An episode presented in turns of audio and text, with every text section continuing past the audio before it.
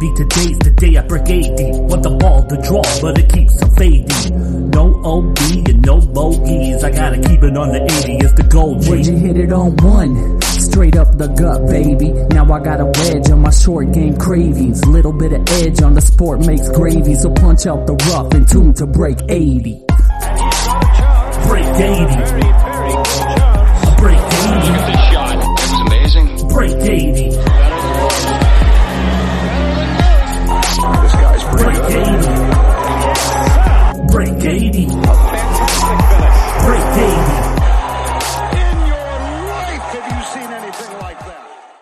Hello, Break 80 listeners, and welcome to another exciting interview.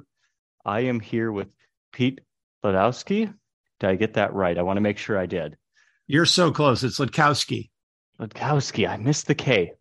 More important, not that the name pronunciation is not important, but uh, Pete is the owner and founder of amateurgolf.com. And as we follow so much of what's happening in our own lives, what's happening around the US with uh, collegiate golf, um, the US AM, the US Open, Pete's website has been on the forefront of amateur golf since 2000, uh, where they're founded at Pebble Beach. And it follows amateur golf from major tournaments, including things like the Amateur Women's Masters, USAM, qualifiers, large regional, and local amateur tournaments, and college golf.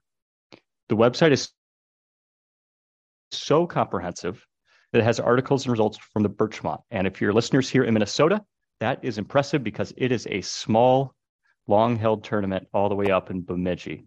And uh, Pete's website actually has information on the last five years, including articles. It's just amazing. It's amazing how much information this has on so many different locations around the U.S. Um, and Pete, I gotta, I gotta just open it up broad. What, what's your golf background? You know, how did, how did this, this all start up? Pebble Beach, 2000.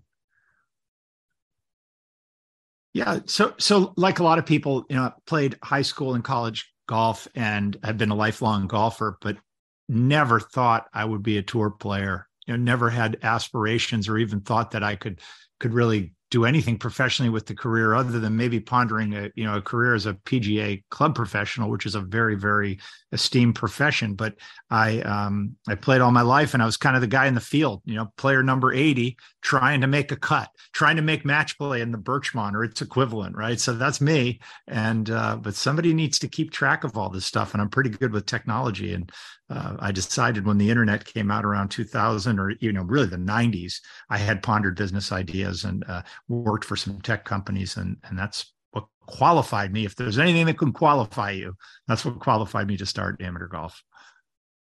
So bring us back to that that first year, right? That 2000s year. Um, I, there was a lot happening at Pebble Beach in 2000, if I remember correctly. Yeah, a- absolutely. I mean, um, we kind of picked it strategically because I lived in San Francisco when I started this company, and we decided in at the end of '99 I started building the website. And back then it was yeah, just as complicated it is today, but there weren't tools like WordPress and things where you could put up a site like Wix or something like that. You could get a website up tomorrow if you want to, but in that day you had to think a little more about what you were doing. And so it took us a few months to strategize, and we decided, you know, our launch date is going to be at Pebble Beach in June, you know, Father's Day weekend, as it were, with a, a pretty famous champion, and we did it right there at at, uh, at Pebble, and we gave out um, two to three thousand hats with our logo on it, like little guerrilla marketing. My goodness, that was that was guerrilla marketing before it was guerrilla marketing. Right now, it's a term. Now everyone has a website, and you're really at the forefront. Yeah, yeah. I mean, I had read a book or I read something about guerrilla marketing, and I thought, you know, if I'm going to do this, I've got to invest. I've got to start doing something beyond just advertising in a newspaper. I mean, it's hard with a website to really figure out what the right thing is to do. And all, all I know is that months and even years later, I saw people wearing the same hats I gave out. You love that. That is that is an old gorilla right there. Uh, bring us back to that age, though. What did what did that website look like for those listeners that we have that maybe didn't even go through dial-up, maybe didn't even have uh, AIM Instant Messenger or or an AOL based email account? What was that original uh, amateur golf website? Yeah, it's funny you say that because I remember um, when Yahoo came out, what a big deal that was in the mid 90s or even late 90s. You know, they'd had stickers, Do You Yahoo, and really just advertising that. And our first website was really localized, it was California events listed in almost text fashion. Uh, the website didn't have very many graphics. It had a little menu, but uh, clearly there weren't cell phones, uh, you know, doing web or anything there. So really, it was people on a computer and um, a lot of word of mouth. Word of mouth eh, beyond the search engines and everything else has been to this day one of our best ways people find us. And uh, they found us because we were putting results up for tournaments like the Birchmont in California. You know, who's in the bracket? Who made the round of 64 or 36? Who beat who in the next match? You could find out that night instead of waiting for the newspaper the next day. My goodness. I, now back then it, it wasn't like you had a place to go online either to get these scores right were you calling in to different clubs to get information were people reaching out exactly uh, I mean, or, it, or we were showing up we were showing up to these tournaments, which is why it was so localized. Like um, the first one, and they're still a client, and we have a relationship with them today, is the San Francisco City Championship, which you know they field 700 to a 1,000 players across brackets of every variety: senior, championship, men, women. Even uh, they have a big open division. No matter what you shoot, you could go shoot 120 you will be in a match in a bracket somewhere. So it's uh, it, very difficult to keep track of all those brackets. And I sent somebody else out and I helped myself. And we put it all from scoreboard into spreadsheet and from spreadsheet into website that night, every night. Oh my goodness. and this this is without any APIs back then. There's no interfacing. This is just straight typing. That's right. That's right. Yeah. Basically, you're, you're importing tabular data from a, uh, a spreadsheet. You're saving it as some type of a, a, a comma delimited file for those are their tech people. But whatever the case is, you're taking a spreadsheet and converting it to a web page. The key for the people in the tournament, though, it was there for them that night and that was a whole world different. We weren't the very first to do it. Obviously, you know, the USGA, PGA Tour, many of the associations had their own websites, but they were so busy strategizing on what those websites looked at, look like they couldn't really consider other tournaments, independent tournaments. And again, to go back to the Birchmont, we love tournaments like that because you could travel the country using our website and play tournaments every day somewhere, providing the weather wasn't six degrees like you uh, have in Minnesota sometimes and and listeners it is fantastic. Regardless of what state you might be in listening to this podcast you can get into the website and choose by state. Um, obviously the website's come a very long way. I would imagine the domain name helps too to to build traffic. Uh, it has just, um, yeah. Uh, uh, google it helps you to a certain degree. You could have a domain name that says exactly what your business is, but if you have a domain name and all the data behind it and people like the site, they know where people are. They know people are uh, staying on a site. So when you search something like amateur golf tournaments in Minnesota, we'll come up right up top of the Minnesota Golf Association. If they're listening, don't be mad because we list all your events, Minnesota Golf Association. So that's the beauty of it. Even if we come up high on the Google search results, we still have everything in that state. We have Minnesota Golf Association plus a number of other tournaments, or plug in any state here, Georgia or Tennessee or Florida. And you might imagine the bigger states that are golf states for us are California, Florida, Texas those are big. But Minnesota, I was thrilled to be on this podcast. Seriously, this is a it's a rich tradition of golf from the layman's through the history, through the U.S. Opens at Hazeltine. I mean, it's an amazing golf state for the short season. now the the MGA might need your help. There was a big snafu, and you should know the other two co-hosts of this podcast who aren't with me tonight. All three of us are signed up for the um, for the AM qualifier here in June. But we all ran into a bit of a snafu where none of the dues were collected. We all got booted back out, and we're lucky to even be registered at all uh, through their website. So maybe maybe there's more of a partnership than could be built. It could but be. Speak, Who knows? Yeah. It's, speaking it's, of those it, partnerships, though, um, it sounds like a lot of word of mouth at the very start. Any long term partnerships that were built between yourself, a certain pro, um, yourself in a certain golf community, uh, yourself in a certain certain state uh, amateur program. uh, that that you Yeah, really I mean, for- remember? for- Absolutely. Uh, You know, because first and foremost, I think the Northern California Golf Association was amazing to us when we started because they saw what we did at the San Francisco City and t- another tournament that's very much like the Birchmont called the Alameda Commuters, just regional tournaments that we were uh, covering. And they had a calendar on their website and they put links to our website for every one of those tournaments. So basically, what were we providing was really um, straightforward entry forms, results, but we had the dates and we had the info. So they had their calendar on their site linking to us, let's say uh, 200 times.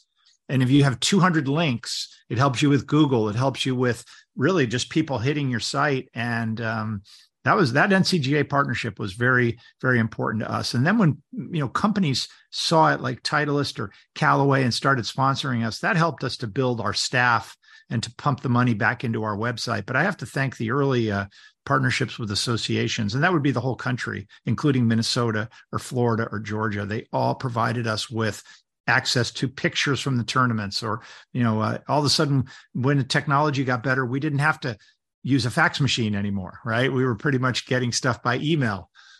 Thankfully, and digital cameras were a big deal. You know, showing a picture of a winner with a trophy, it says a thousand words, right?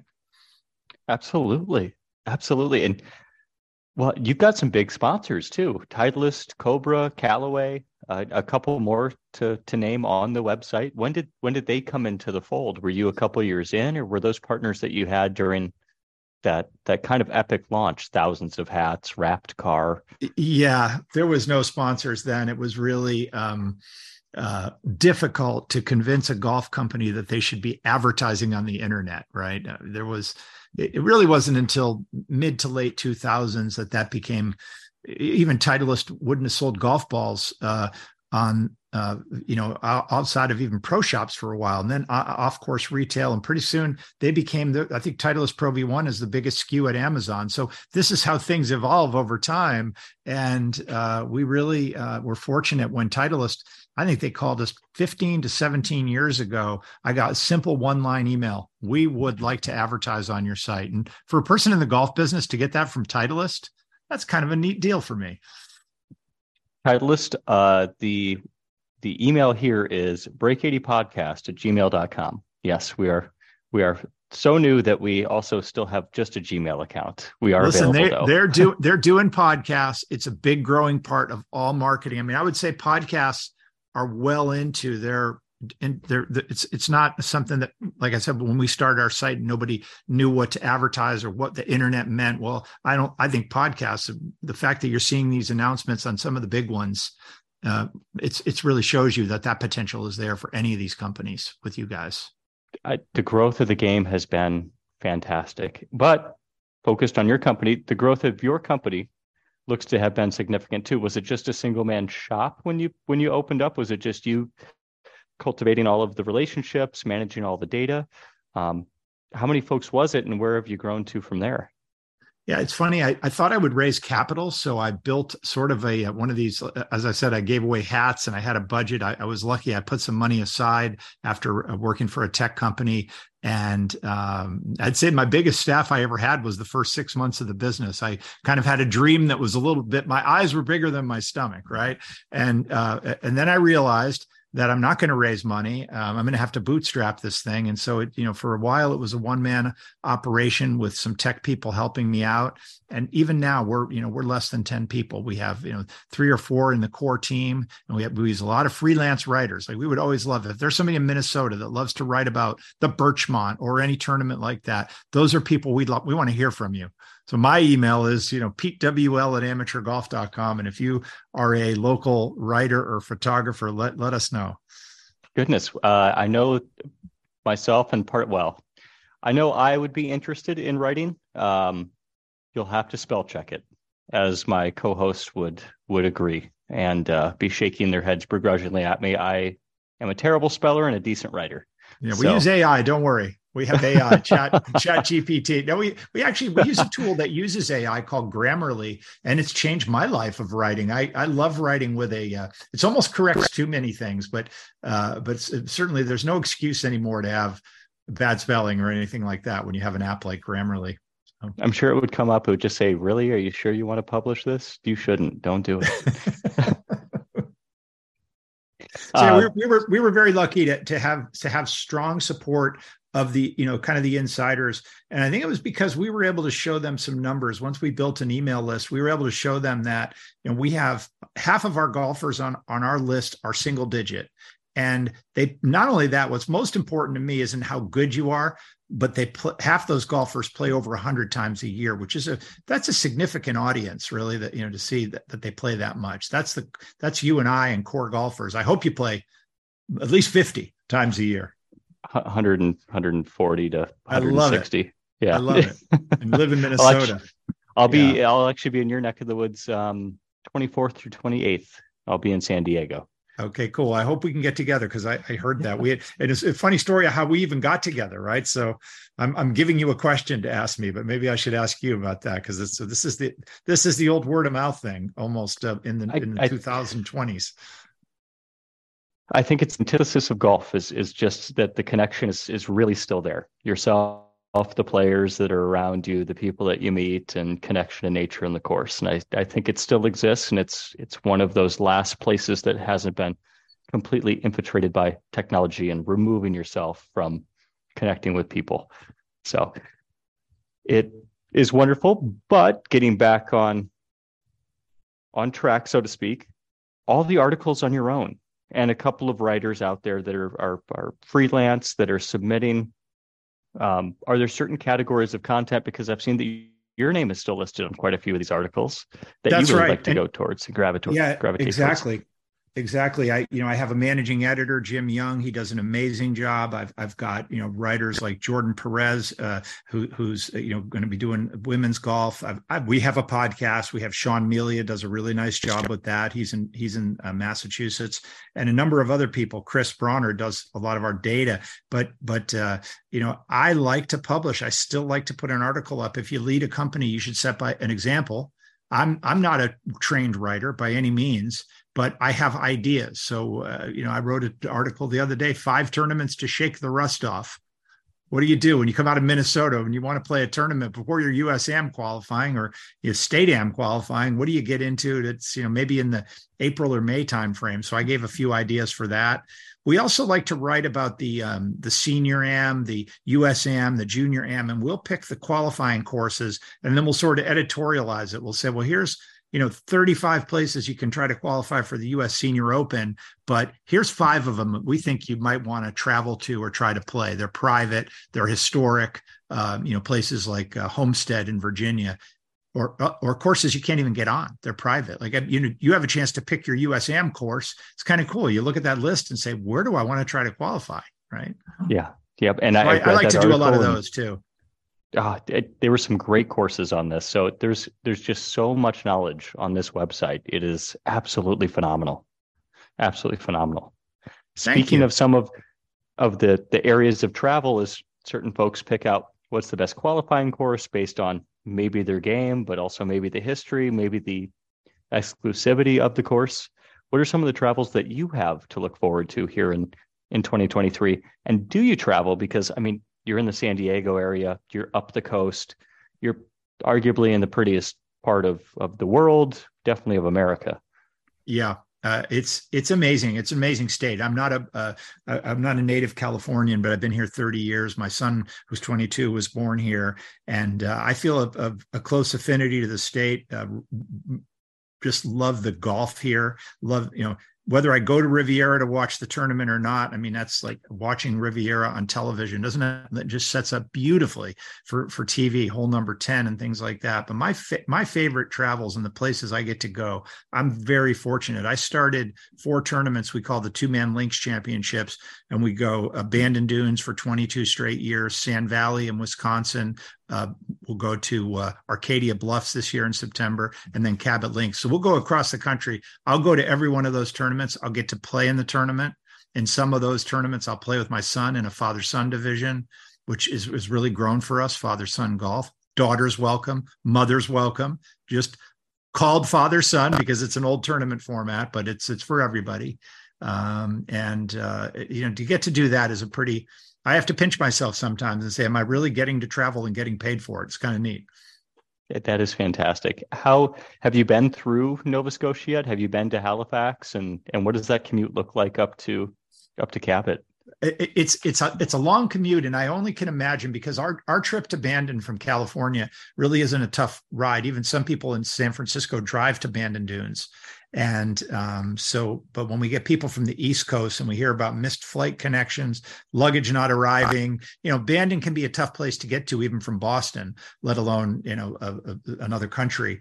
But when I traveled to Nova Scotia, I felt that in reverse. I said, okay, this is what it feels like because two two connections, customs, the whole deal, and yet Halifax. And spent a lot of time there but uh, Cape Breton Island, where the courses are, I, I, did spend three or four days exploring before I played, and uh, it's, it's, now one of my favorite places in the world. So that was last year was the first, and this will be the second. Um, I highly recommend it. I, I recommend uh, I'd, I'd, recommend going to Cape Breton Island just on vacation. It's uh, without your golf clubs. It's really beautiful. I will have to break out the sea shanties. You might have to, yeah. I think that's part of where they came from. yeah, it's it's got a really rich cultural heritage there, and and again, you know, getting back to golf, what do we love about golf? The personal connections.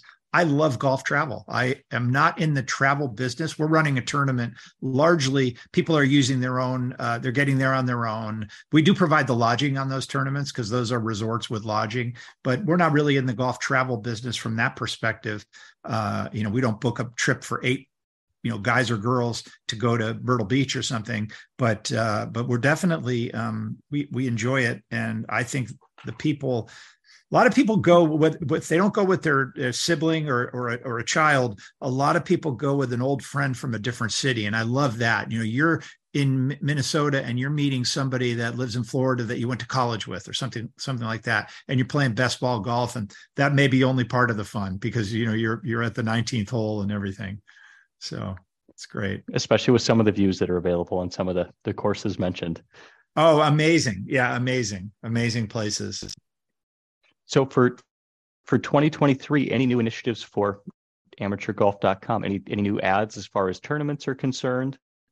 Um, or any any new growth plans that that you wanted to announce to the public that might be listening to this podcast? Yeah because tournaments are still an important part of our business. We have always run tournaments and uh, we uh, our, arcadia is the first time. I did a discovery trip there to michigan and i fell in love with the uh, uh, I guess the lower peninsula, you know, the the Grand Grand Rapids and uh, uh, Michigan area, and and just uh, uh, just absolutely fell in love with it and and decided we're going to bring 40 people there almost sight unseen. I you know i played one of the courses so that's new and very fortunate to have some new sponsors on board. Uh, we have uh, actually one in colorado which is not exactly the hub of the golf business like carlsbad but we just brought in Edel which is known for their putters but they have wedges and they have um, these adjustable irons where there's weight ports in the irons and you can actually tune your ball flight so I think that's kind of neat. So we have the big companies like Callaway and Titleist, but now we are bringing on some boutique companies, and that's a lot of fun for us as we've expanded our marketplace. So I'm I'm very lucky with this business that the golf boom it hit us right right in the heart of our business. If you think about a person that uh, you know was one of the new golfers or one of the return to golfers the first thing that happens after somebody starts playing more golf is uh, they might shoot par or have a good round and say, I want to enter a tournament, just like people on TV. And that's where we come in. We we can find you a tournament somewhere, I promise you. Yeah, no, I'm I'm I'm bound. I'm sitting on the edge here myself. We just started up this uh, Twin Cities Golf Mini Tour. Uh, another partner of the podcast uh, named Kevin runs uh, the Public Country Club, which incorporates 150 different um, golf courses here on different tiering levels on a membership basis and uh, runs tournaments to go along with them. So he's he's been a good sponsor of the podcast and and kind of pushed us into at least out of my comfort zone into new areas. Uh, Love it. A couple of the other a couple of the other podcasters have a little bit more recent competitive golf experience. Myself, like you, uh, played in high school, but has been a little while to really jump and dabble into independent competitive golf. So this will be a new year and uh, the whole world well at least the uh, listeners of the podcast, the viewers of the channel, will get to watch either my success or failure along with the other two of us. So, oh, what a great thing to document! That's so fun. You know that that brings into to mind all sorts of uh, opportunities to uh, to tell the story uh, in in different formats. Um, is it? Uh, is it, it's not Kevin with his last name doesn't start with a U, does it? That is Unterreiner, yep. maybe. Unt- yep, that's close enough for government work. That is. Yeah, I mean that. I, am not going to brag about anything except my 61 year old brain being able to remember stuff. So, but but that's the kind of people over the years that you know, if he's into golf and tournament golf in that area in the Twin Cities or Minnesota, we probably came into touch with each other at some point. So please tell him hello. I absolutely will. I absolutely will, and I hope that brain is working because we're going to go into the back nine. it's a quick nine question segment to end the interview okay. and get you back onto your day on the uh, the West Coast. So, first question, first hole. Where are you off to next? What's the next trip? So the next one is um, to Denver, actually to uh, to to visit and go to the studio at, at Edel, and and it's going to be a little ski golf. Gonna be fun. Awesome. Some putters and wedges. Uh. Favorite course that you've played and I should probably limit this. Favorite course you played in 2022 because the list is probably too long to evaluate. Wow, no, that's that. Well, I would like to answer the first form of the question. Oh, let's yeah, we can do the first format. Yeah, because I can tell you, I mean that that the old course at at St Andrews is is my favorite is my favorite course that I played. I've, I've been lucky enough to do it a couple times. Yeah, wonderful. Love that you got that over the pond. Uh, what are you most excited about here in 2023? Hole three. That I don't think the golf boom is a boom and bust. I think it's holding on. And I think um, the new kind of golfer that's coming to the game is a lot more fun, even than some of the old kind of golfer. I think we're all loosening up, and I love it. Excellent. Excellent. Um, the strength of your own golf game accuracy off the tee. Oh, God. Wish I had that. All right. that being said, statistics or feel, and I should specify, are you a data driven golfer? Are you logging things into an app? Are you following spin numbers on a TrackMan? Or do you like to just get out to the range and feel how things feel? uh, it's sort of in between. I'm a problem solver. So if I see a trend uh, with my driver or my chipping or something like that, then I'm going to solve the problem through data.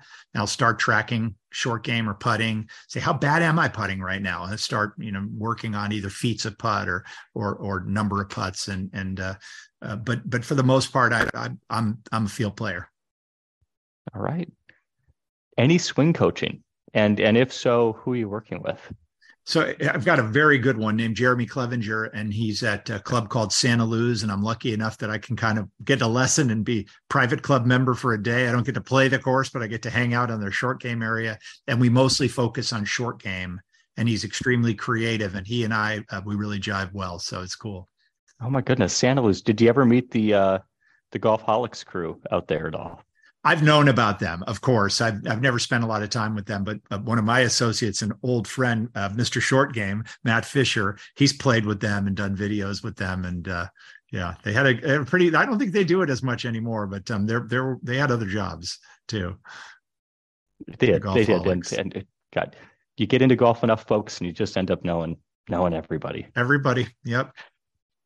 Uh, so Pete, what is in the bag? Uh, you've got or can we talk about this? We've got sponsorships from Cobra, Titleist, Callaway. Everything's listed online, or is this a hush hush thing? And the the new the new putter wedge deal. It's it's, it's actually brands? a good. It's it, I'll try to make a long story short. I mean, for anybody that's not in the golf business, we're actually starting a new video series called uh, Carlsbad Golf Tour, and I started the first one at Fujikura. Went through their fitting and got to you know kind of drive around, park my car, drove by golf companies you're amazed when you go to Carlsbad that you know not only is it the big uh, you know Callaway and TaylorMade and, and, and Titleist and Cobra and all these companies are there, but but then you you uh, you drive by a Full Swing Golf, the simulator company. You drive by Evnroll Putters, or you know all these shaft companies, and they have fitting centers. So we're doing that. And one of my things that I'm teaching people is if you're going to go to a fitting at TaylorMade, don't bring your Titleist bag try to have a little bit of knowledge. And so for me, I'm like other people in the golf business, like my friend Bob Lamkin. You can imagine he sells grip to all the companies, but when he plays golf with the people from Titleist, he has a Titleist set. When he plays with the people from Cobra, he's got a Cobra set. So for me, I have a set of everything that is sponsored on our website, and I'm safely uh, going to say that I could play a bag with any of those companies, and I've got it tuned to where it wouldn't take me around to really feel like they were my gamers. So, yeah. Here I am bartering with people on the internet about how much they want to sell me their used clubs for. Yep. You should call me. call me offline. Would take would take this conversation offline, and uh, I, I, I, would wish I could uh, tell you some of the equipment I have. But you know, w- I'll tell you this: like shaft is having done Fujikura, shaft is huge, and um, you know, there's another thing in the game that will the aftermarket shaft versus the shaft that comes in the club, and they're different. So, you know, to get the Fujikura $400 version when I was there the other day, that was kind of a neat deal. I even opened my eyes after 23 years in the golf business that to be tuned for a shaft and a driver, and it didn't matter which head it was in, that was a good shaft for me. It's some of the new Ventus products that we Ventus we got fit. Yeah. Oh my goodness. Oh. Yep. Is it worth it? Yeah, no, it's worth it. All right. I think it's worth uh, it just mentally, just to know you yeah. got the best. If you, I'm look, not everybody can afford it, but if you can't afford it, j- just figure out what you're looking for used and go back a couple three years, and you can get what was the best then, which is pretty close to what is the best now. That is fantastically said.